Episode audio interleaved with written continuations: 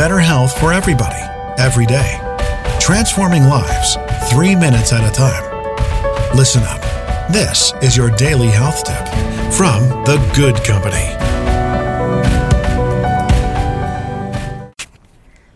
Hey, welcome back to today's health tip. This is Melissa from The Good Company, and it's Thursday. It's Tone Up Thursday here at The Good Company. I like Thursdays. I like to think about movement. I like to get a little fresh exercise.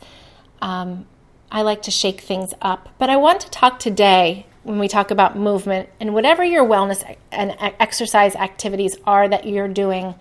I want to know if you have an accountability partner.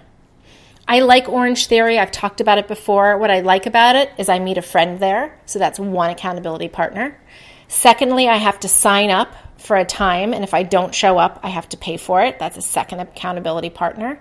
It's the same if you schedule an appointment with a personal trainer, a golf lesson, a tennis lesson, something like that, where you're being held accountable. You know it's going to cost you something if you don't show up. If you can't afford those things, totally cool. Find a friend to be your accountability partner.